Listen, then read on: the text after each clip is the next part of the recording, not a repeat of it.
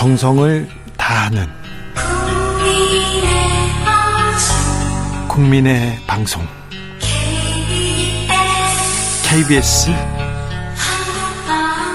주진우 라이브. 그냥 그렇다고요.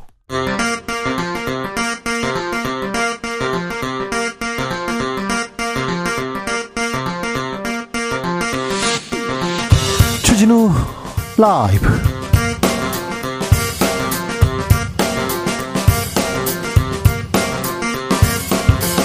2022년 11월 18일 금요일입니다. 안녕하십니까. 주진우입니다.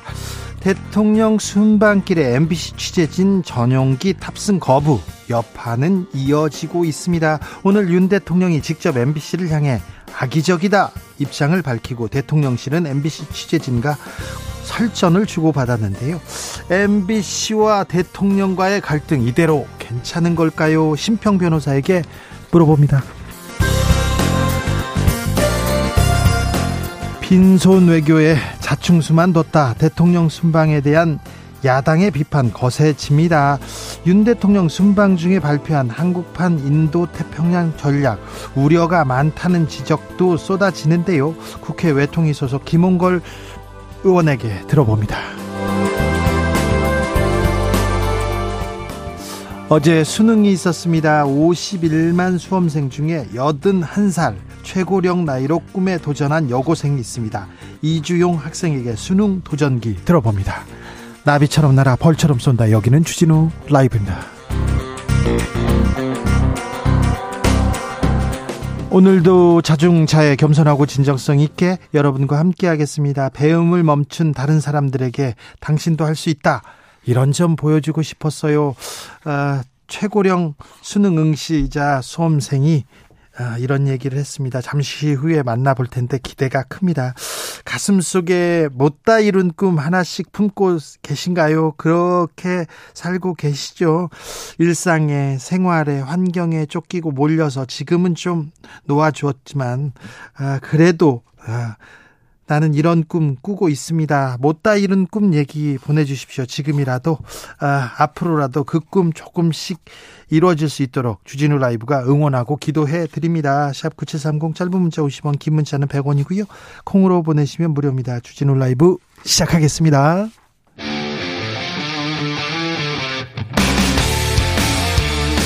탐사보도 외길 인생 20년 주 기자가 제일 싫어하는 것은?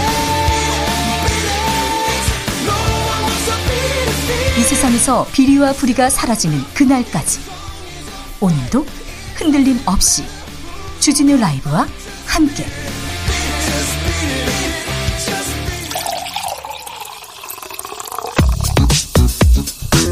진짜 중요한 뉴스만 쭉 뽑아냈습니다. 슈스 정상근 기자 어서 오세요. 네 안녕하십니까. 북한이 ICBM을 쐈습니까? 네, 북한이 오늘 최신 대륙간 탄도미사일 화성 17형을 시험 발사했습니다. 합동참모본부는 오늘 오전 10시 15분쯤 북한이 평양 순안 일대에서 동해상으로 미사일을 발사했다라고 밝혔는데요. 이 비행거리가 1000km, 고도 6100km, 속도는 마하 22가 나왔고요. 어, 일본 배타적 경제 수역에 낙하했습니다. 어, 이에 기시다 일본 총리는 결코 용인할 수 없다라고 말했습니다. 이 화성 17형은 사정거리가 무려 15,000km 정도로 알려졌는데요. 네. 어, 미국 본토 전역에 도달할 수 있는 거리입니다. 북한은 지난 3일 화성 17형으로 추정되는 장거리 미사일을 발사했는데 실패한 것으로 전해진 바 있고요. 어, 또 어제에 이어 이틀 연속 미사일 발사를 했습니다. 미사일을 또 쐈습니다. 정부는 강하게 규탄했습니다. 네, 정부는 북한의 ICBM 발사를 중대한 도발로 규정하고 정부는 북한의 어떠한 도발에 대해서도 이를 즉각 응징할 수 있는 압도적인 대응 능력과 의지를 갖고 있다라면서 북한은 이를 오판해서는 안 된다라고 말했습니다. 아, 오판해서는 안 된다. 뭐 정부에서 규탄은 계속 하고 있는데 북한이 계속 미사일을 쏘고 있습니다. 아, 지금 윤석열 정부 들어가지고 지금 며칠에 한 번씩 계속 쏘고 있는데 여기에 대한 근본적 좀 대응책이 나와야 할 것 같습니다. 아, 남북의 평화, 한반도의 평화보다 더 중요한 내용은 없는데 왜 이 부분은 간과하고 있는지 묻고 싶습니다. 대통령은 이렇게 미사일을 쏘아대고 있는데 MBC한테 MBC한테 악의적이다 이렇게 규정합니다. 네, 윤석열 대통령은 오늘 출근길에 기자들로부터 MBC 취재진 전용기 탑승 배제 관련 질문을 받았는데요. 어, 이에 대해 우리 국가안보의 핵심 축인 동맹 관계를 사실과 다른 가짜 뉴스로 이간질하려고 아주 악의적인 행태를 보였다라고 주장했습니다. 이간질 아주 악의적 이런 얘기를 대통령의 입에서 듣습니다. 윤석열 대통령은 언론과 국민의 비판에 마음이 열려 있다라면서도 이 대통령으로서 헌법 수호 책임의 일환으로 부득이한 조치를 했다라고 말했습니다. 어, 그러면서 언론의 자유도 중요하지만 언론의 책임도 매우 중요하다라고 주장했습니다. 헌법 수호 책임. 그러니까 MBC는 지금 헌법을 수호하지 않고 지금 비판과 지금 이간질을 하고 있다는 건가요? 대통령실과 MBC 기자 간의 설전은 계속됐습니다. 네, 대통령실에 출입하는 MBC 기자는 윤석열 대통령 발언 직후 발걸음을 옮기는 윤석열 대통령에게 MBC가 무엇을 악의적으로 했다는 거냐라고 물었는데요. 어, 윤석열 대통령은 답변하지 않았습니다.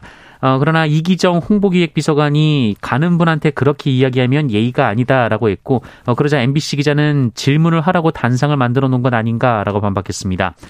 어, 그러자 또 이기정 비서관은 말꼬리 잡지 말라라고 했고요. 보도를 잘 하라라고 말했는데요.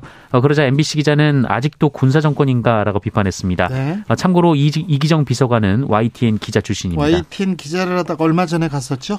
네. 네. 대통령실과 MBC 간의 이 갈등. 지금 특정 언론사를 이렇게 비판하고 이렇게 갈등을 가져야 될 이럴 때인가 이런 생각해 보는데 잠시 후에 저희가 자세히 좀 분석해 봅니다. 아, 이재명 대표의 측근입니다. 정진상 실장에 대한 영장 실질 심사가 지금 진행되고 있습니다. 네, 민주당 이재명 대표의 측근인 정진상 대표실 정무조정실장이 오늘 서울중앙지방법원에서 구속 전 피의자 신문을 받습니다. 어, 정진상 실장은 유동규 씨 등 이른바 대장동 일당에게 각종 사업 추진 등 편의를 제공한 대가로 1억 4천만 원의 금품을 받은 혐의, 어, 그리고 대장동 개발 사업자 선정 대가로 400억 여 원을 나눠 갖기로 한 혐의, 이 내부 기밀 내부 비밀을 민간업자에게 흘린 혐의, 그리고 유동규 전 본부장에게 휴대전화를 버리라고 지시한 혐의 등을 받고 있습니다. 어, 정진상 실장은 오늘 법원에 출석하면서 기자들과 만났는데요. 이 검찰 정권의 수사는 증자 살인 3인 성호라면서 이 군사 정권보다 더한 검찰 정권의 수사는 살아있는 권력에게도 향해야 할 것이다라고 비판했습니다.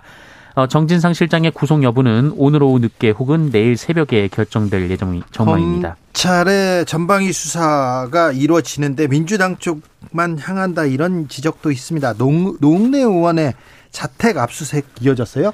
네, 서울중앙지검은 오늘 오전 뇌물수수, 정치자금법 위반 등 혐의를 받고 있는 민주당 노웅래 의원의 자택을 추가 압수수색했습니다.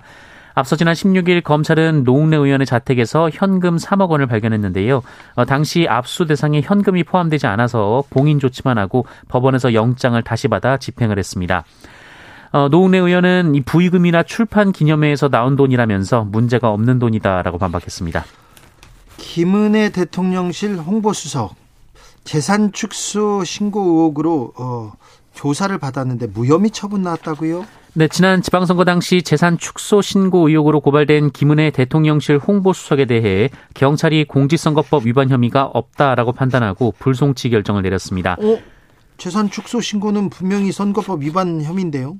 네, 이 공직선거법 250조 1항은 당선되거나 되게 할 목적으로 후보자 등에 관한 허위 사실을 공표하면 5년 이하의 징역 또는 3천만 원 이하의 벌금에 처하도록 하고 있는데요. 네. 어, 경찰은 누락된 부분이 소액에 해당하기 때문에 이 당선될 목적으로 허위를 유포했다라고 인정하기 어렵다라고 판단했습니다. 소액이 10억, 10억 원대 아닌가요? 수십억이었던 것 같은데 아, 이게 소액이 소액이라고요?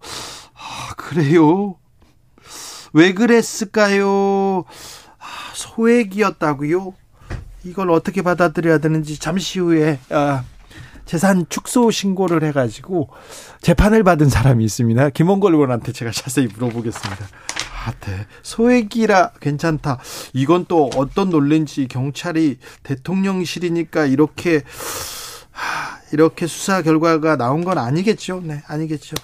12구 이태원 참사 수사는 어떻게 되고 있습니까? 경찰에서 어, 행안부 압수수색했다는 얘기는 들리는데 맞습니까? 네, 이태원 압사 참사를 수사 중인 경찰청 특별수사본부가 어제 오후 행정안전부와 서울시 등 22곳을 압수수색한 바 있습니다.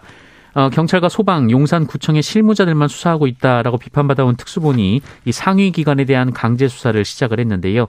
어, 다만 압수수색 대상에서 행정안전부 장관 집무실, 서울시장 집무실은 제외가 됐었습니다. 아니, 그러면 행안부 장관 집무실, 서울시장 집무실은 안 했다고요? 네. 그럼 어디 한 거예요? 행안부의 부서? 네, 각종 부서를 했습니다. 아, 이제서야 부서만. 박희영 용산구청장은 소환 조사했습니까? 네, 경찰 특수부는 박희영 용산구청장을 오늘 피의자 신분으로 소환해 조사했습니다. 박희영 구청장은 오늘 오전 경찰에 출석하면서 참사 전 대비가 부족했다고 인정하느냐, 자진 사퇴할 의사가 있느냐라는 질문을 받고 성실히 조사받겠다라고만 답을 했습니다. 특수부는 박희영 구청장이 할로윈 안전 대책을 제대로 수립했는지 실제로 어떤 업무를 이행했는지 추궁할 예정입니다. TBS 탄압 논란에 대해서 오세훈 서울시장이 어, 입을 열었어요. 네, 최근 서울시 의회 소속 국민의힘 의원들이 교통방송의 서울시 예산 지원을 중단하는 내용의 조례안을 통과시킨 것이 언론 탄압이라는 비판이 나오고 있는데요. 오세훈 서울시장은 이에 대해 TBS가 언론으로서의 위상을 만들어갈 기회를 충분히 줬다라고 말했습니다. 오세훈 시장은 정치적으로 편향된 잘못된 방향으로 방송사가 운영되는 것을 지켜보면서도 극도의 인내심을 갖고 정상화되길 기다렸다라면서 어, 의회에서 결단을 내린 것은 독립된 언론으로서 TBS가 기능하긴 어렵겠다고 생각한 것이다라고 말했습니다. TBS가 기능하긴 어렵겠다고 생각을 해가지고 이런 결 결단이라고요? 네, 어, 앞서 서울시의회는 TBS 설립 및 운영에 관한 조례 폐지 어, 조례안을 가결을 했는데요. 어, 이에 따르면 TBS는 2024년 1월 1일부터 전체 예산의 70%에 달하는 서울시 출연금을 지원받지 못하게 됩니다. 아, 다만 국민의힘이나 이 서울시장이 이 TBS 전면 개편 방안에 대한 이 새로운 조례안을 제출하면 이 조례안을 심의할 예정이라며 조정 여지를 남겼습니다. 신천지가 이번 주 대구에서 10만 명이 모이는 행사를 연다고요. 네, 신천지 예수교가 오는 20일 대구에서 신도 10만여 명이 모이는 대규모 행사를 개최합니다. 신천지는 해마다 대규모 수료식 행사를 열어왔지만 지난 2년간은 코로나19로 인해 비대면 수료식을 열어왔었는데요. 올해는 10만 명 규모의 행사를 치른다라고 밝혔습니다. 어, 이에 안전관리에 비상이 걸린 대구시는 관할 수성구, 대구경찰청과 함께 안전요원 배치, 경찰 지원 규모 등 대응 방안을 논의 중입니다. 어, 이를 두고 행사를 허가해준 대구시를 향한 비판도 나오기는 했는데요. 이 대구시 의회에서는 이 허가 재검토 등을 주문했습니다만 이 대구시는 적법한 대관 신청을 거부할 방법이 없다라면서 이 주최 측과 협의해서 철저히 관리하겠다라고 밝혔습니다. 코로나 상황 어떻습니까? 네, 오늘 코로나19 신규 확진자 수는 4만 9,418명입니다. 어제보다 6천여 명 감소했고요. 지난주 금요일과 비교하면 5천여 명이 줄었습니다. 네. 주스 정상근 기자 함께했습니다. 감사합니다. 고맙습니다. 아, 나만 몰래 가슴 속에 이렇게 꾸고 있는 꿈, 나만의 꿈 얘기 들어보고 있습니다.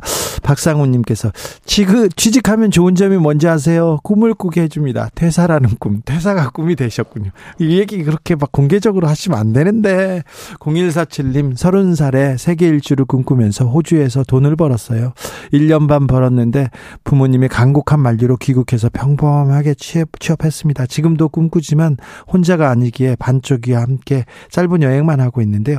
세계 여행은 꿈만 꿔봅니다. 아, 곧 꿈꿀 수 있도록 예, 네 있을 거예요. 그러 그렇게 되도록 빌겠습니다. 2212님께서 저는요 소설 몇 편, 수필과 동화를 썼어요. 제 이름으로 책 한 권 내는 게 꿈입니다. 69세 할머니인데요. 내년에는 꼭 내고 싶어요. 내년에는 꼭 이 꿈 이루기를 빌겠습니다. 아, 2479님, 지금 70 하나입니다. 어릴 때 너무 가난해서 배우지 못했습니다. 그래서 61세 검정고시로 중고등학교 졸업장 땄습니다. 지금 아파트 보안실에서 근무 중입니다. 그럼 내년에는 이제 학교 가셔야죠. 대학 가셔야죠. 캠퍼스 어 캠퍼스의 낭만 누리 누리셔야죠. 네, 네. 그렇게 빌, 빌겠습니다. 어, 천사님께서 제 꿈은 기자였어요. 특별한 사명감에 뭐 이런 거창한 거 아니고 그저 NH, NHK 특파원을 보고 반해서 제2 외국어가 불어였는데 혼자 1호 책도 사고 지금 생각하면 부끄럽네요. 네. NHK 특파원 보고 반해서, 네. 1호 책도 사고 기자 되려고요. 그런 경우 많습니다. 친구 따라서 미스 코리아 됐어요. 그런 사람 많잖아요. 친구 따라 기자 됐어요. 그런 사람도 많아요. 아이고, 그런데 하, 기자를 할 사람들이 기자를 해야 되는데 막 그렇습니다. 정치를 할 사람들이 정치를 해야 되는데 그런 생각도 좀 해봅니다. 9997님께서 저희 저의 못다 이룬 꿈은 주진우 기자님과 밥 한 끼 하는 것입니다. 제 꿈이 언젠간 이루어질 수 있을까요? 얘기하는데 아니요 꿈을 좀 어, 꿈을 좀 거국적으로 좀 꾸자, 꾸자고요. 좀, 아, 그, 뭐, 밥 먹는 게 뭐 어렵겠어요. 네. 교통정보센터 다녀오겠습니다. 이승미 씨.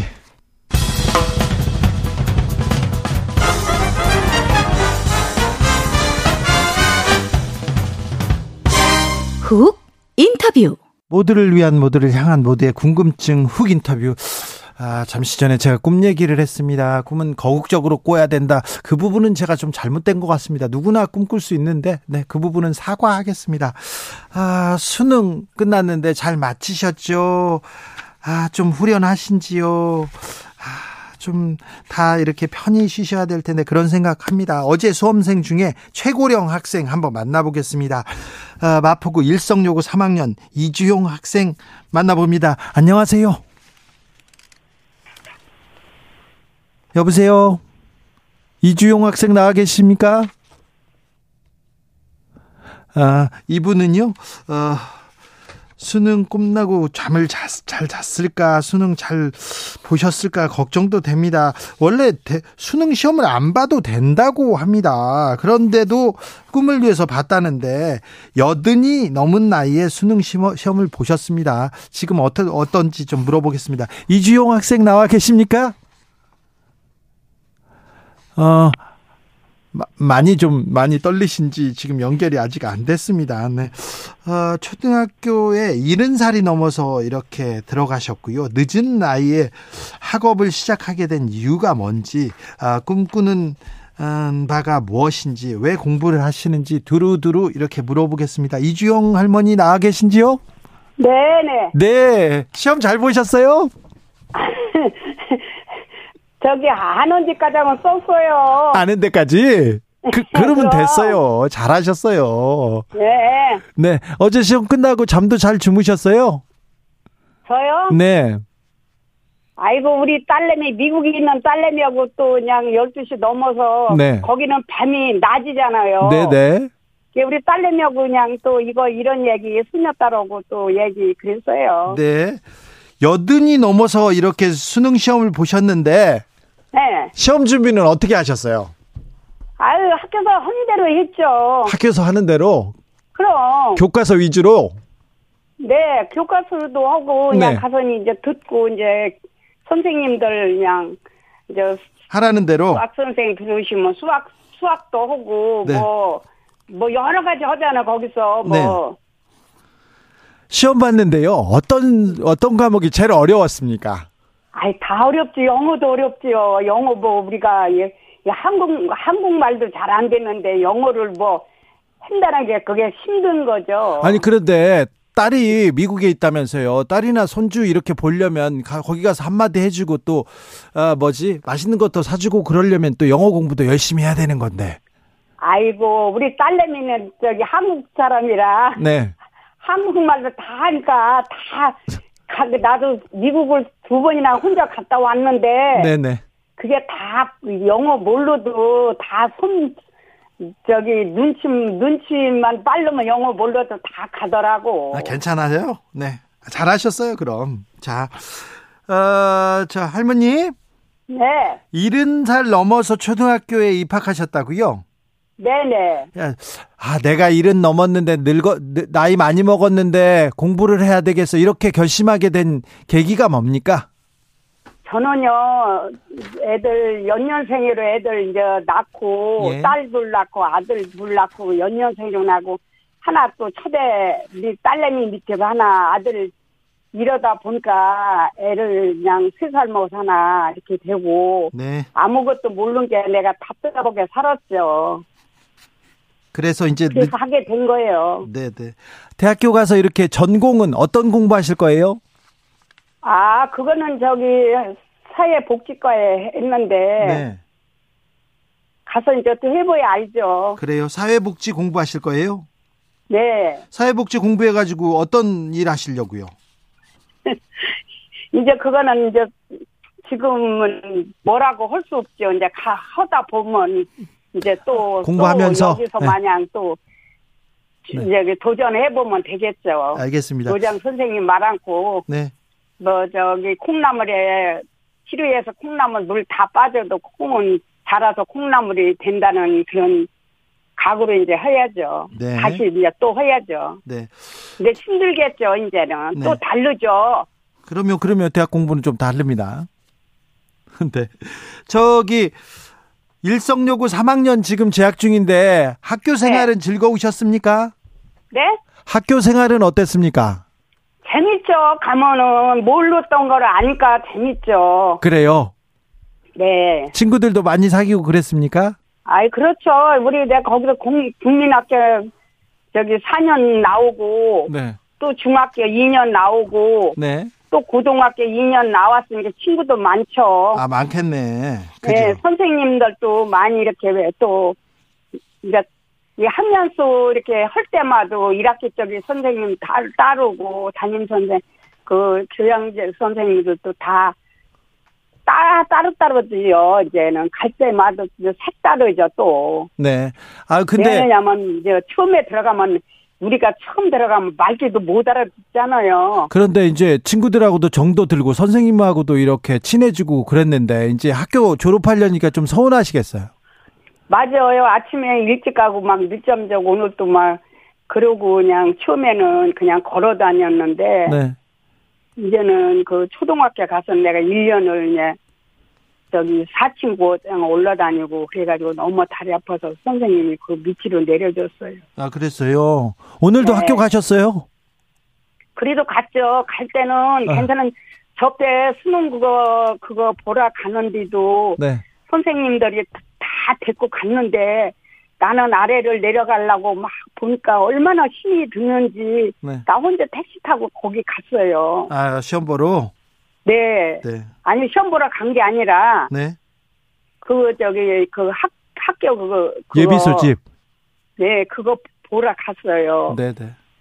그랬는데 어저께도 또 시험 보러 가는데 뭐 어디서 뭐 왔다고 또 밤에 선생님이 받아보래 거기서 포문은 그래서 나보고 어떻게 갈라느냐고 그러더라고요. 네.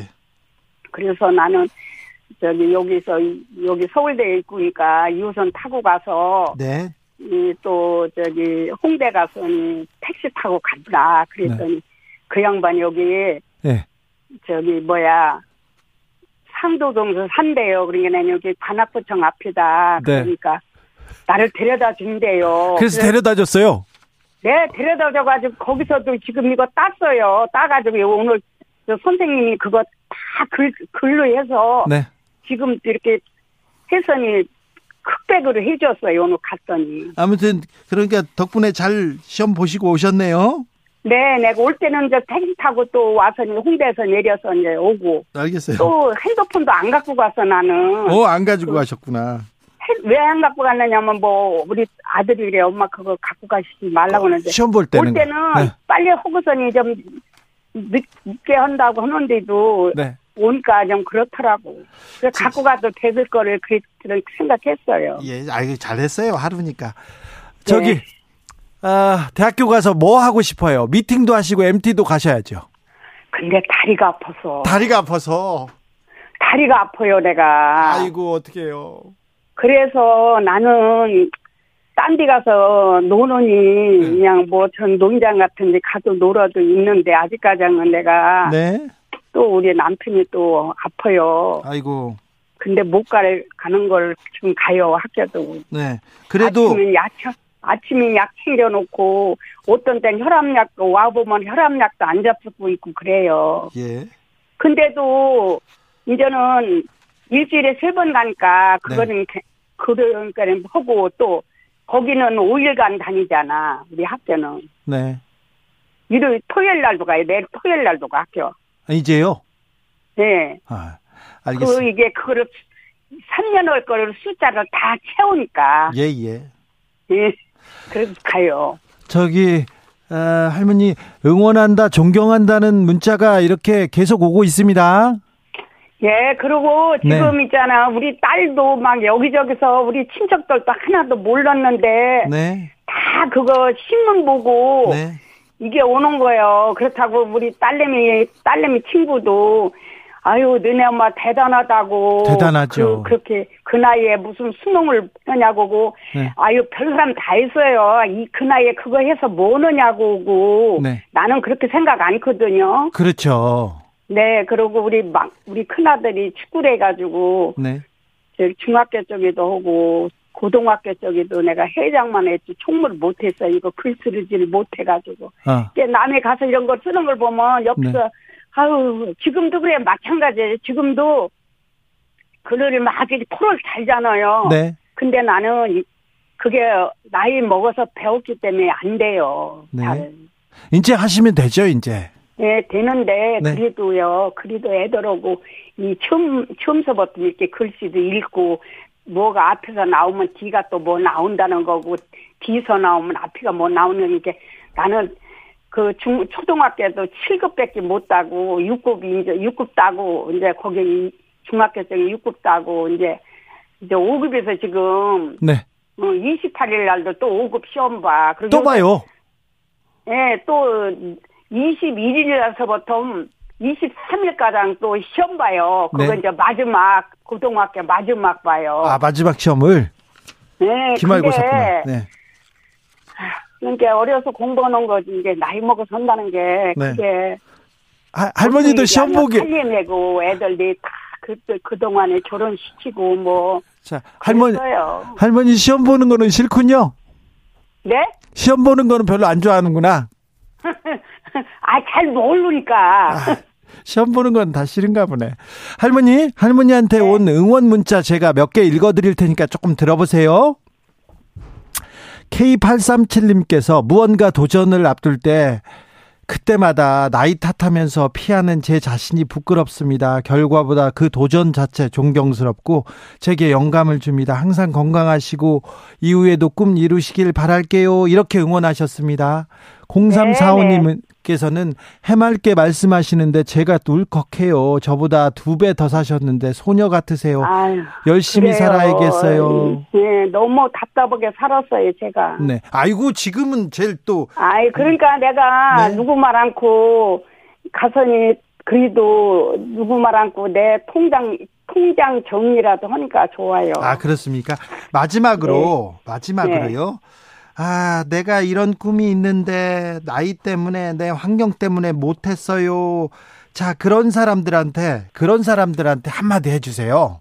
나는 그러죠. 여기도 누구 이렇게 하려고 하면 나이, 나이 탓하지 말고. 네. 지금도 내가 옛날에 운전면허를 땄는데. 네. 이게 이게 배우는 배우는 게 짧아서 내가 만약에 사고라도 나면 내가 이거 처리를 못한다 해가지고 겁을 나가지고 지금 장롱 면허 됐는데 내년이면은 반납 반납할 해예요.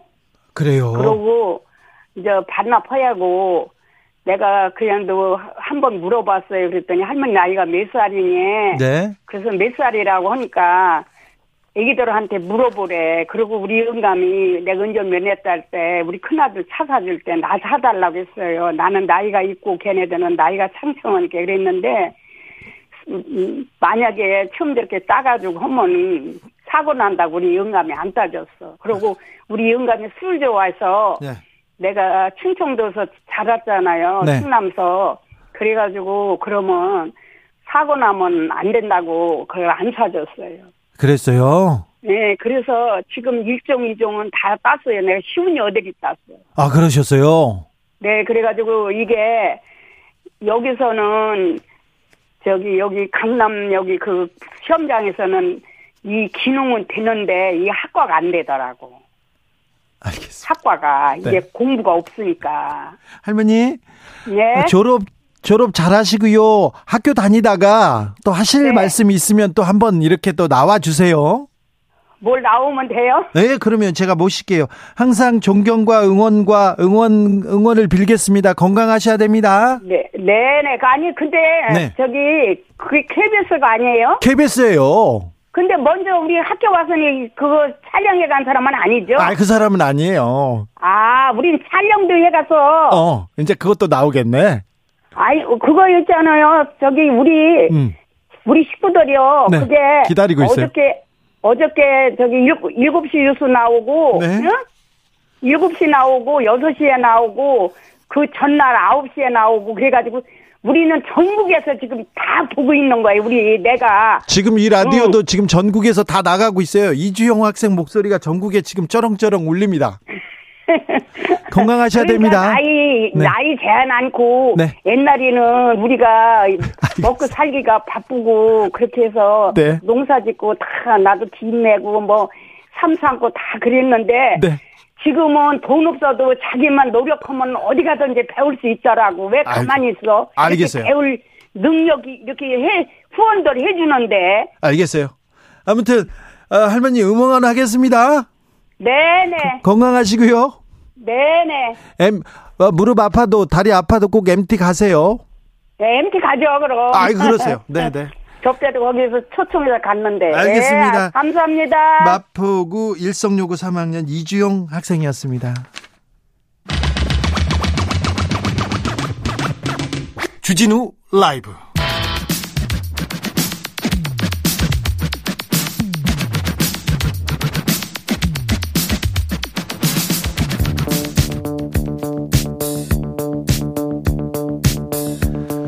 대한민국 정치의 새로운 100년을 준비한다. 21세기형 국회 싱크탱크 정치연구소.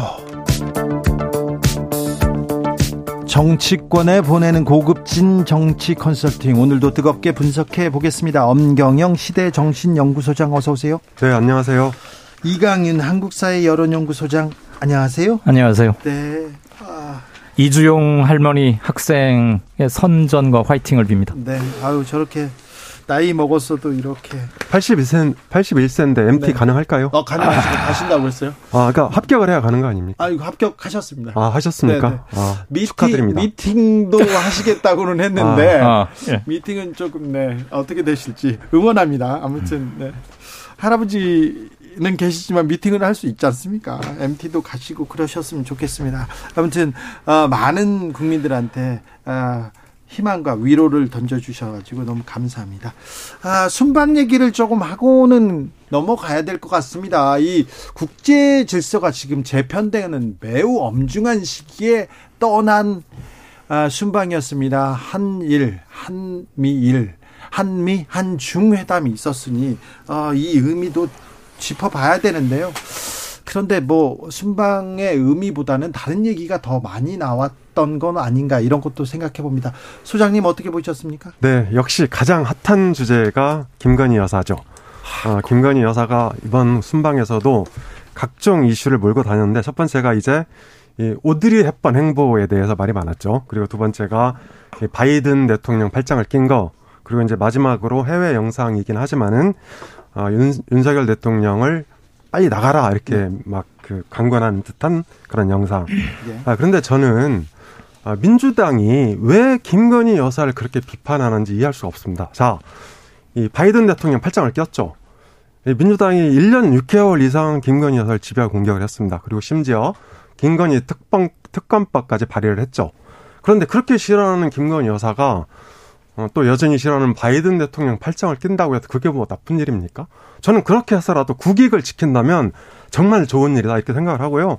그리고 이제 오드리 헵번 행보인데 오드리 헵번 행보와 김건희 여사 행보는 저는 본질적으로 비슷하다. 다만 오드리 헵번은 당시에 만인의 여인이었고 김건희 여사는 만인의 밉상 비슷하게 찍혀 있어서 굉장히 부정적인 인식이 확산된 거다 그렇게 생각을 하는데요.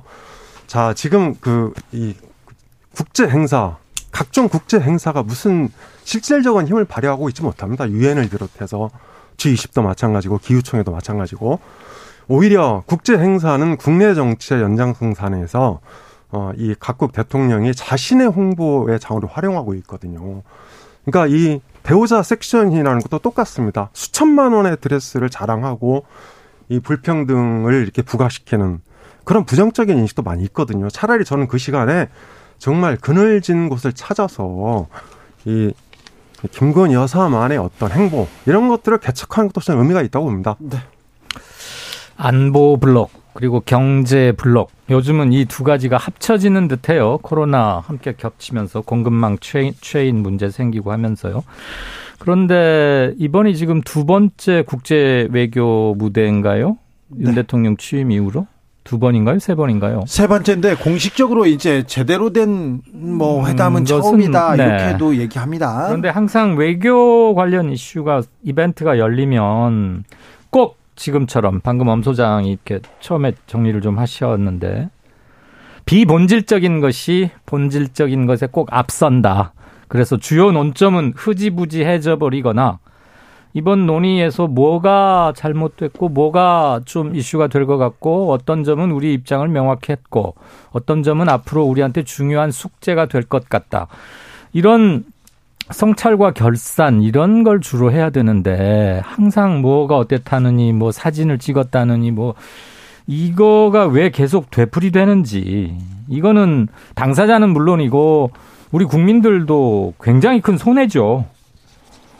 그만할 필요 없이 손해입니다. 근데 앞으로도 이런 게 과연 불식이 될까 하는 점에서 저는 아주 좀 매우 근본적인 의문을 제기하지 매우 중요한 없습니다. 순방이었고 이번 순방은 성공적이었다. 대통령실과 여당에서는 얘기를 하는데 이 순방의 성과를 이렇게 좀 집중하기 위해서 다른 뉴스를 조금 줄일 수도 있잖아요.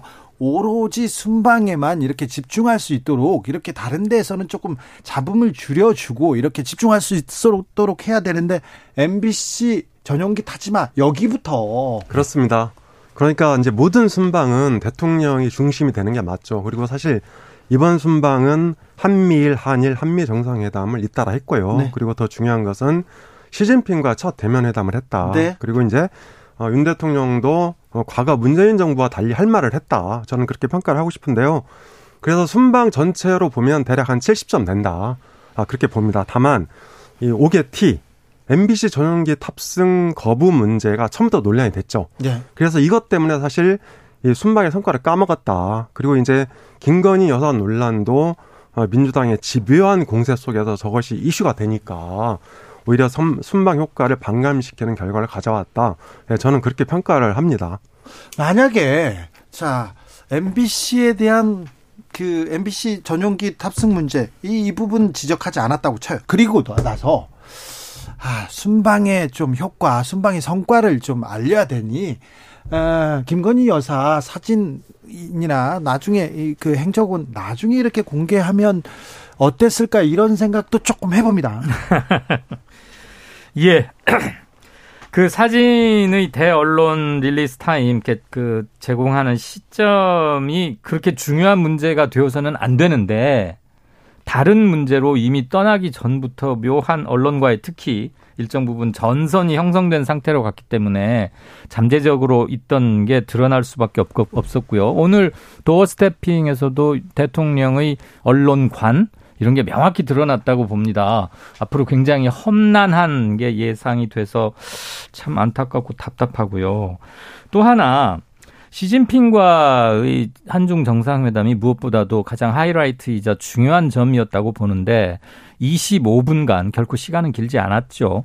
각자 서로 원칙적인 말, 서로 하고 싶은 말만 했거든요. 그래서 물론 회담이라는 게 그 짧은 시간 안에 뭘 도출하겠습니까? 서로 입장 차이를 대면으로 확인하는 것 자체도 의미를 부여할 수는 있겠습니다만 우리한테 굉장히 많은 숙제와 공부와 많은 고민을 던져준 회담이 아니었나. 지금 그러면 순방 그게 종료되는 순간부터 우리는 그런 얘기를 많이 하고 고민도 해야 되는데 아직도 지금 뭐, 뭐 어디를 갔느니 뭐 무슨 빈곤 뭐라느니 MBC와 그렇고 TBS 문제도 겹치고 하니까 중요한 한중 이슈 이런 것들을 찾아볼래 찾아볼 수 없다는 것 이건 이거야말로 성 순방의 성과나 의미를 자승자박 하는 게 아닌가 싶습니다. 지금 아, 매우 저... 중요한 시점인데 MBC와 이렇게 갈등 악의적이라고 직격탄을 날리고 MBC의 갈등을 키워가는 듯한 모양새 이 부분은 어떻게 봐야 됩니까?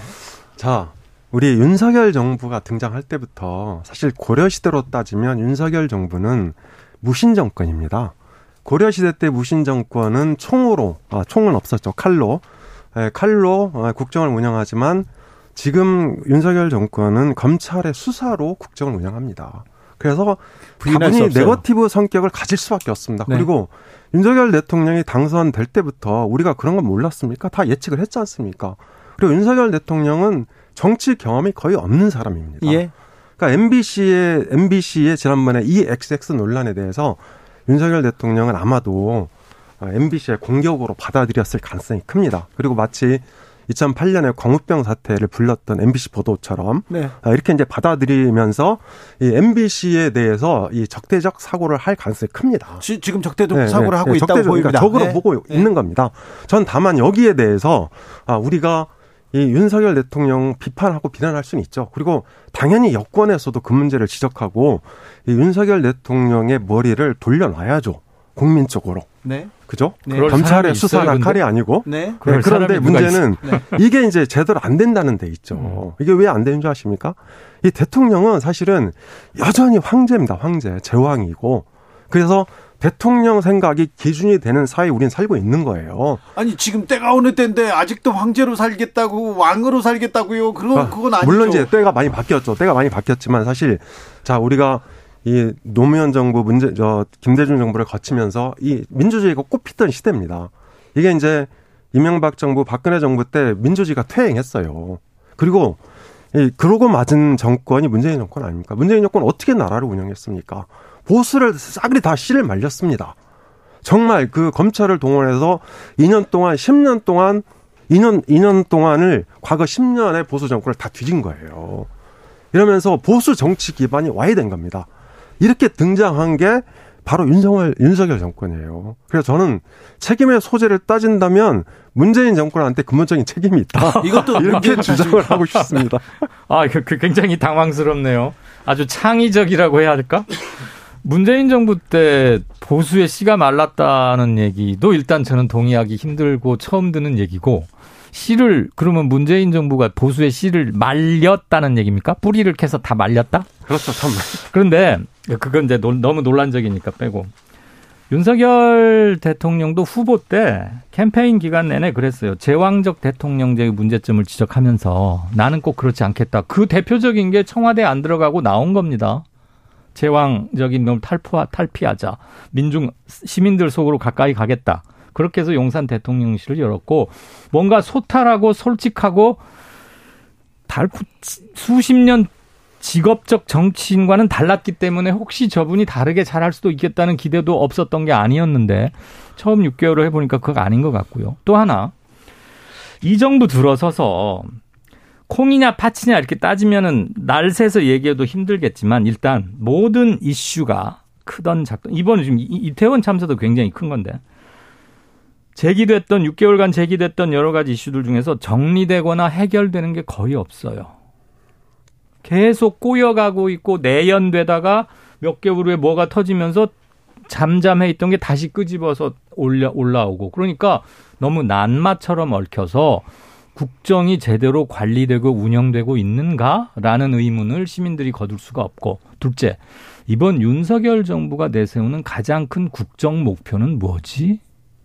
경제인가? 사회 통합인가? 뭘 어떻게 하겠다는 건가? 6개월이 지나도록 정책적 아젠다 면에서 하나도 아는 게 없으니까 사람들이 답답해 하죠. 이 두 가지가 가장 큰 문제라고 봐요. 보수가 씨가 말랐다는 건 저는 전혀 동의하지 않습니다. 자, 씨가 안 말랐으니까 이겼잖아요. 이태원 참사 대선에서. 이야기를 조금만 해볼까요?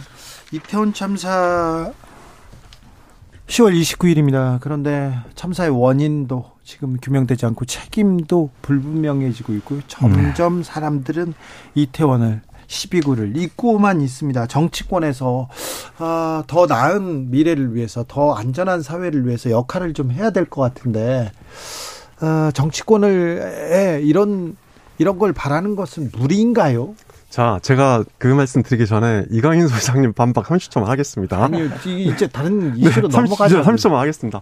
자, 지금은 네. 이중 권력 시대입니다. 정부는 윤석열 대통령이 잡고 있지만 국회는 민주당 정권입니다. 그래서 이게 사상 초유의 이중 권력에서 이 발생되는 과도기적 혼란이다. 아, 저는 이제 일단 그렇게 지적을 하고 싶고요. 자, 이태원 참사 그 본질에 대해서 우리 다시 한번 접근해 볼 필요가 있습니다. 예. 자, 이태원 참사 왜 일어났습니까? 윤석열 정부가 만들었습니까? 아, 아닙니다. 자, 우리 냉정하게 접근해 보면요. 저도 이태원 참사 일어나고 나서 이 이상민 행안부 장관 멱살에다 자꾸 패대기 치고 싶었어요. 쫓아가서. 그런데 이태원 참사는 우리가 모르게 용인했던 탈법, 편법, 불법이 축적돼서 터진 겁니다. 여기에 대해서는 기성세대 어른들 다 모두 책임 있어요.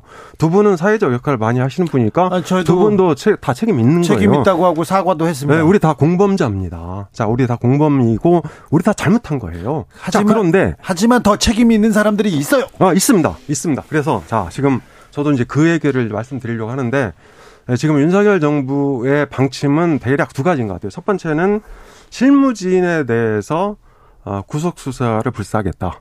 그래서 지금 어뭐 여섯 명 실무자 이제 그 피의자 전환해 놓고 그 피의자 구속으로 보면 되게 한 세 명이 타깃이 돼 있는 것 같아요. 그러니까 일단 용산 경찰서장, 그 다음에 용산 구청장, 그 다음에 서울 경찰청의 상황 관리관 요 세 명이 아마도 다음 주쯤에 구속영장이 청구되지 않을까 이렇게 생각이 되고요. 그리고 이제 두 번째 윤석열 대통령이 정무적 책임도 묻겠다 이렇게 했는데 어 제가 보기에 한 윤희근 경찰청장 정도 까지 문책 대상에 들어가지 않을까 이렇게 봅니다. 다만 이 이제 이상민 장관에 대해서는 어, 제가 보기에는 당장에 뭐 문책 인사 없을 것 같아요. 왜냐하면 지금 윤석열 정부가 어떻게 운영되냐면 내각 중심으로 운영되고 있습니다.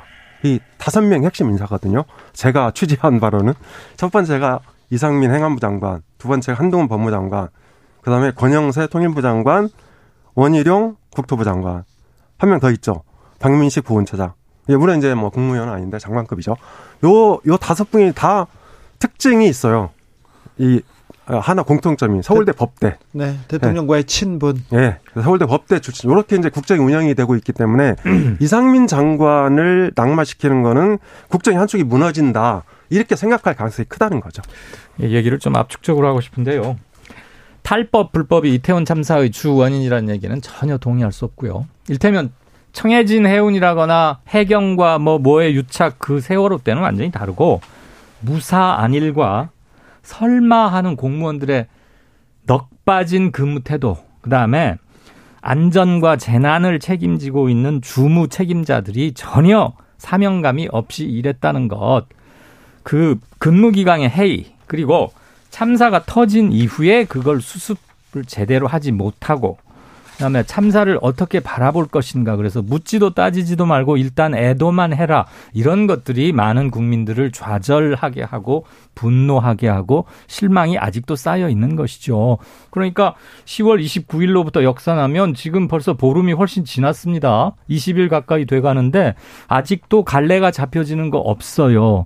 그 전부터가 이미 이 정부는 제대로 대처하지 못하고 있다. 그리고 안전과 국민의 재난, 생명 이런 것들이 총괄적, 포괄적 책임자는 대통령입니다.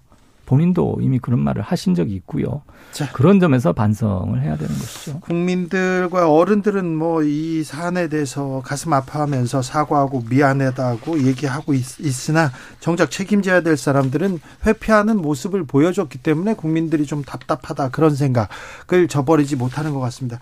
요거 하나만 간단하게 조금 얘기해보고 가겠습니다. 서울시에서 TBS 지원을 철회하기로 했습니다. 오세훈 서울시장의 선택이라고 볼수 있는데요. 어찌 보십니까, 엄경영 소장님? 네, 잘 보고 있습니다. 아, 이 주진우 진행자께서도 이제 TBS 프로그램 진행하고 계시니까. 저는 순수 음악 방송을 거기서 네, 제가. 이참 모질게는 말씀을 못 드리겠지만 아니 괜찮습니다. 자, 네. 저는 사실 TBS의 문제는 김어준의 문제라고 생각합니다. 아, 지금 다 김어준 그 방송 때문에 그런 거 아니에요? 그렇습니다. 그러니까 자 오세훈 시장하고 서울시에서는 김어준에 대해서 메시지를 내고 있는 거예요. 자, 이 정도 됐으면 네가 좀 물러나 주라. 그럼 나머지는 잘 화합해서 할게. 그러니까 이런 메시지인데 시위에서 처리하기 전에 이강덕 해- 저 TBS 사장이 사퇴 냈죠. 건강상의 이유로. 네. 자, 그러면 김어, 그러니까 김어준은 그 TBS를 볼모로 계속 끝까지 버티고 있는 거예요. 저는 김어준이 좀 빠져주고, 김어준은 전 나와서 방송국 차려도 성공할 거라고 봅니다. 아니요, 그 김어준하고요, 저하고도 저하고는 그 방송 방 아니 이 TBS 구성원이 그 회사라는 데가 있어요. 근데 김어준도 그이이 구성원들한테 피해를 입히며, 입히면서 거기를 지키겠습니까? 그런 생각 없습니다. 확실히. 아, 저 도- 충분히 동의합니다. 다만 네. 자, 이 오세훈 서울시장이 작년에 그러니까 2021년에 재보궐에서 이렇게 등단했잖아요. 네. 이제 시장이 됐잖아요. 그래서 어, 이, 그러니까 음, 이번 3구 지방선거 아, 6일 지방선거까지 저는 충분히 시간을 줬다고 봅니다. 충분히 시간을 준 겁니까? 그 특정 암흑의 개인의 문제 그것을 문제 있다고 볼 수야 있겠죠 입장에 따라서 비판할 수도 있어요. 그런데 그것을 때려잡기 위해서 조례까지 바꾸고 뭐 방송에 존폐까지 간다 이거는 조금 아이 목욕물을 버리다가 뭐까지 함께 버리는 네. 그런 게 아닌가 싶기도 하고 네. 좀 과민하다는 생각은 듭니다. 아, 여기까지 마무리하겠습니다. 정치연구소 엄경영, 이강윤, 이강윤, 엄경연 두 분한테 들었습니다. 감사합니다. 감사합니다. 고맙습니다.